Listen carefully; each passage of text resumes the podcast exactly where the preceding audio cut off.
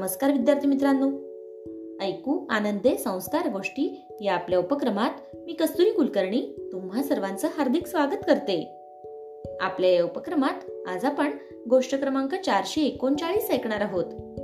बालमित्रांनो आजच्या गोष्टीचे नाव आहे बाभळीच्या झाडाची कहाणी.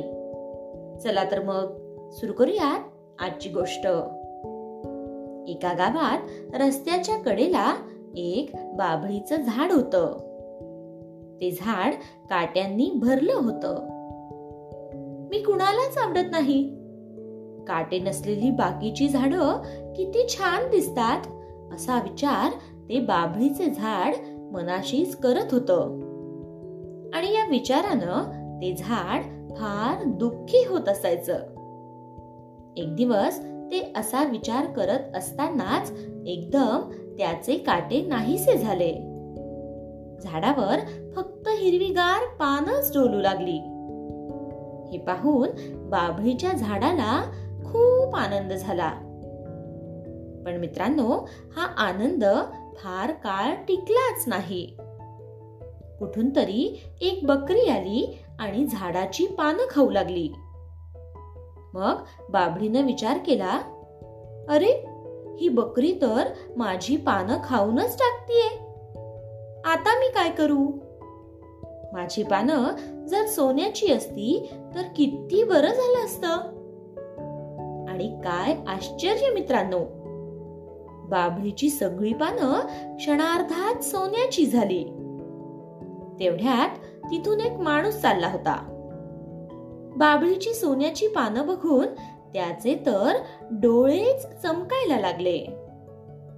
काय चमत्कार आहे पहा! याला म्हणतात नशीब. असं स्वतःच्याच मनाशी म्हणत त्या माणसानं भराभर झाडाची पानं तोडायला सुरुवात केली. झाडावर एकही पान शिल्लक राहिलं नाही. त्यामुळे बाभळीला तर फारच वाईट वाटू लागलं. हे काय झालं? माणूस तर सोन्याची पानं सोडणारच नाही. त्याऐवजी माझी पानं जर काचेची असती तर किती बरं झालं असतं? बाभळीनं असा म्हणायचाच अवकाश. तिच्यावर एकदम काचेची पानं आली. आता बाभळीचं झाड फारच खुश झालं. पण थोड्याच वेळात जोराचा वारा आला आणि काचेची पानं एकमेकांवर आपटून त्यांचा चक्काचूर झाला. बाभळीचं झाड रडत रडत बडबडायला लागलं. हे काय झालं? मला कधीच आनंदानं जगता येणार नाही का? बकरी खाऊ शकणार नाही माणूस चोरणार नाही आणि वारा फोडणार नाही. असं मला कधीच होता येणार नाही का? बाभळीनं असा विचार करण्याचाच अवकाश परत एकदा तिच्यावर काटे आले. यानंतर मात्र बाभळीनं कधीही आपल्याला काटे आहेत याच वाईट वाटून घेतलं नाही. गोष्ट इथे संपली.